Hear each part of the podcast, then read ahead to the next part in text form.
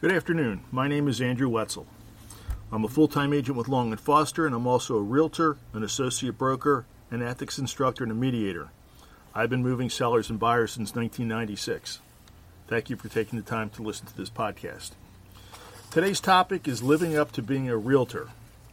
While becoming a real estate agent is relatively easy, becoming and maintaining a realtor status requires an added commitment to a formal code of ethics.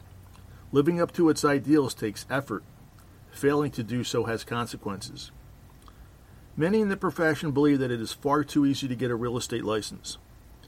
Until recent changes were made in Pennsylvania, you needed to take two 30 hour classes, pass the test in each, and then pass a state test.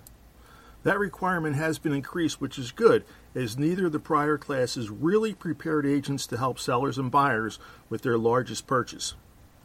Much of the real life training, including how to run your own business and understand the law, the rules and regulations, the paperwork, and the process of completing a real estate sale, continue to fall on the agent and their office.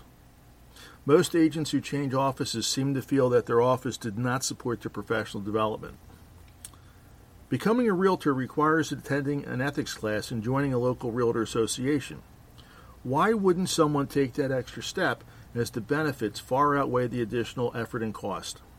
Perhaps if the public understood and embraced the difference between being agents and being realtors, that would change. To maintain a real estate license, you need to complete 14 hours of state required mandatory continuing education every two years and a nationally required ethics course every four. Our local association requires that we complete an additional course every two years, which also covers the content of the national course. While recent changes in Pennsylvania changed the requirements for entering real estate and maintaining your license, which again is a good step, it's still harder to become a hairdresser than to get a real estate license. In addition to the ongoing education requirement, we have to pay dues for renewing our license and continuing to be members of our Realtor Association, as well as paying other ongoing assorted fees.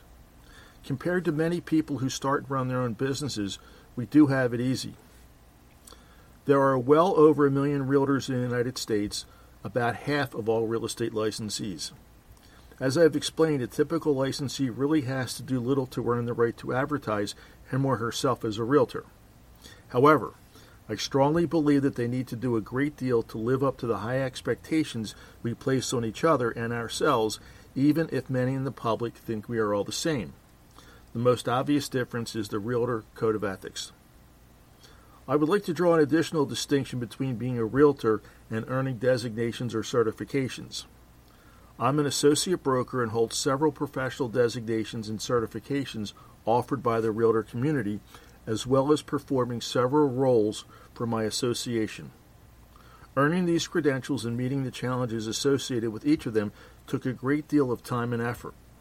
They have ongoing obligations, and I have to live up to their standards.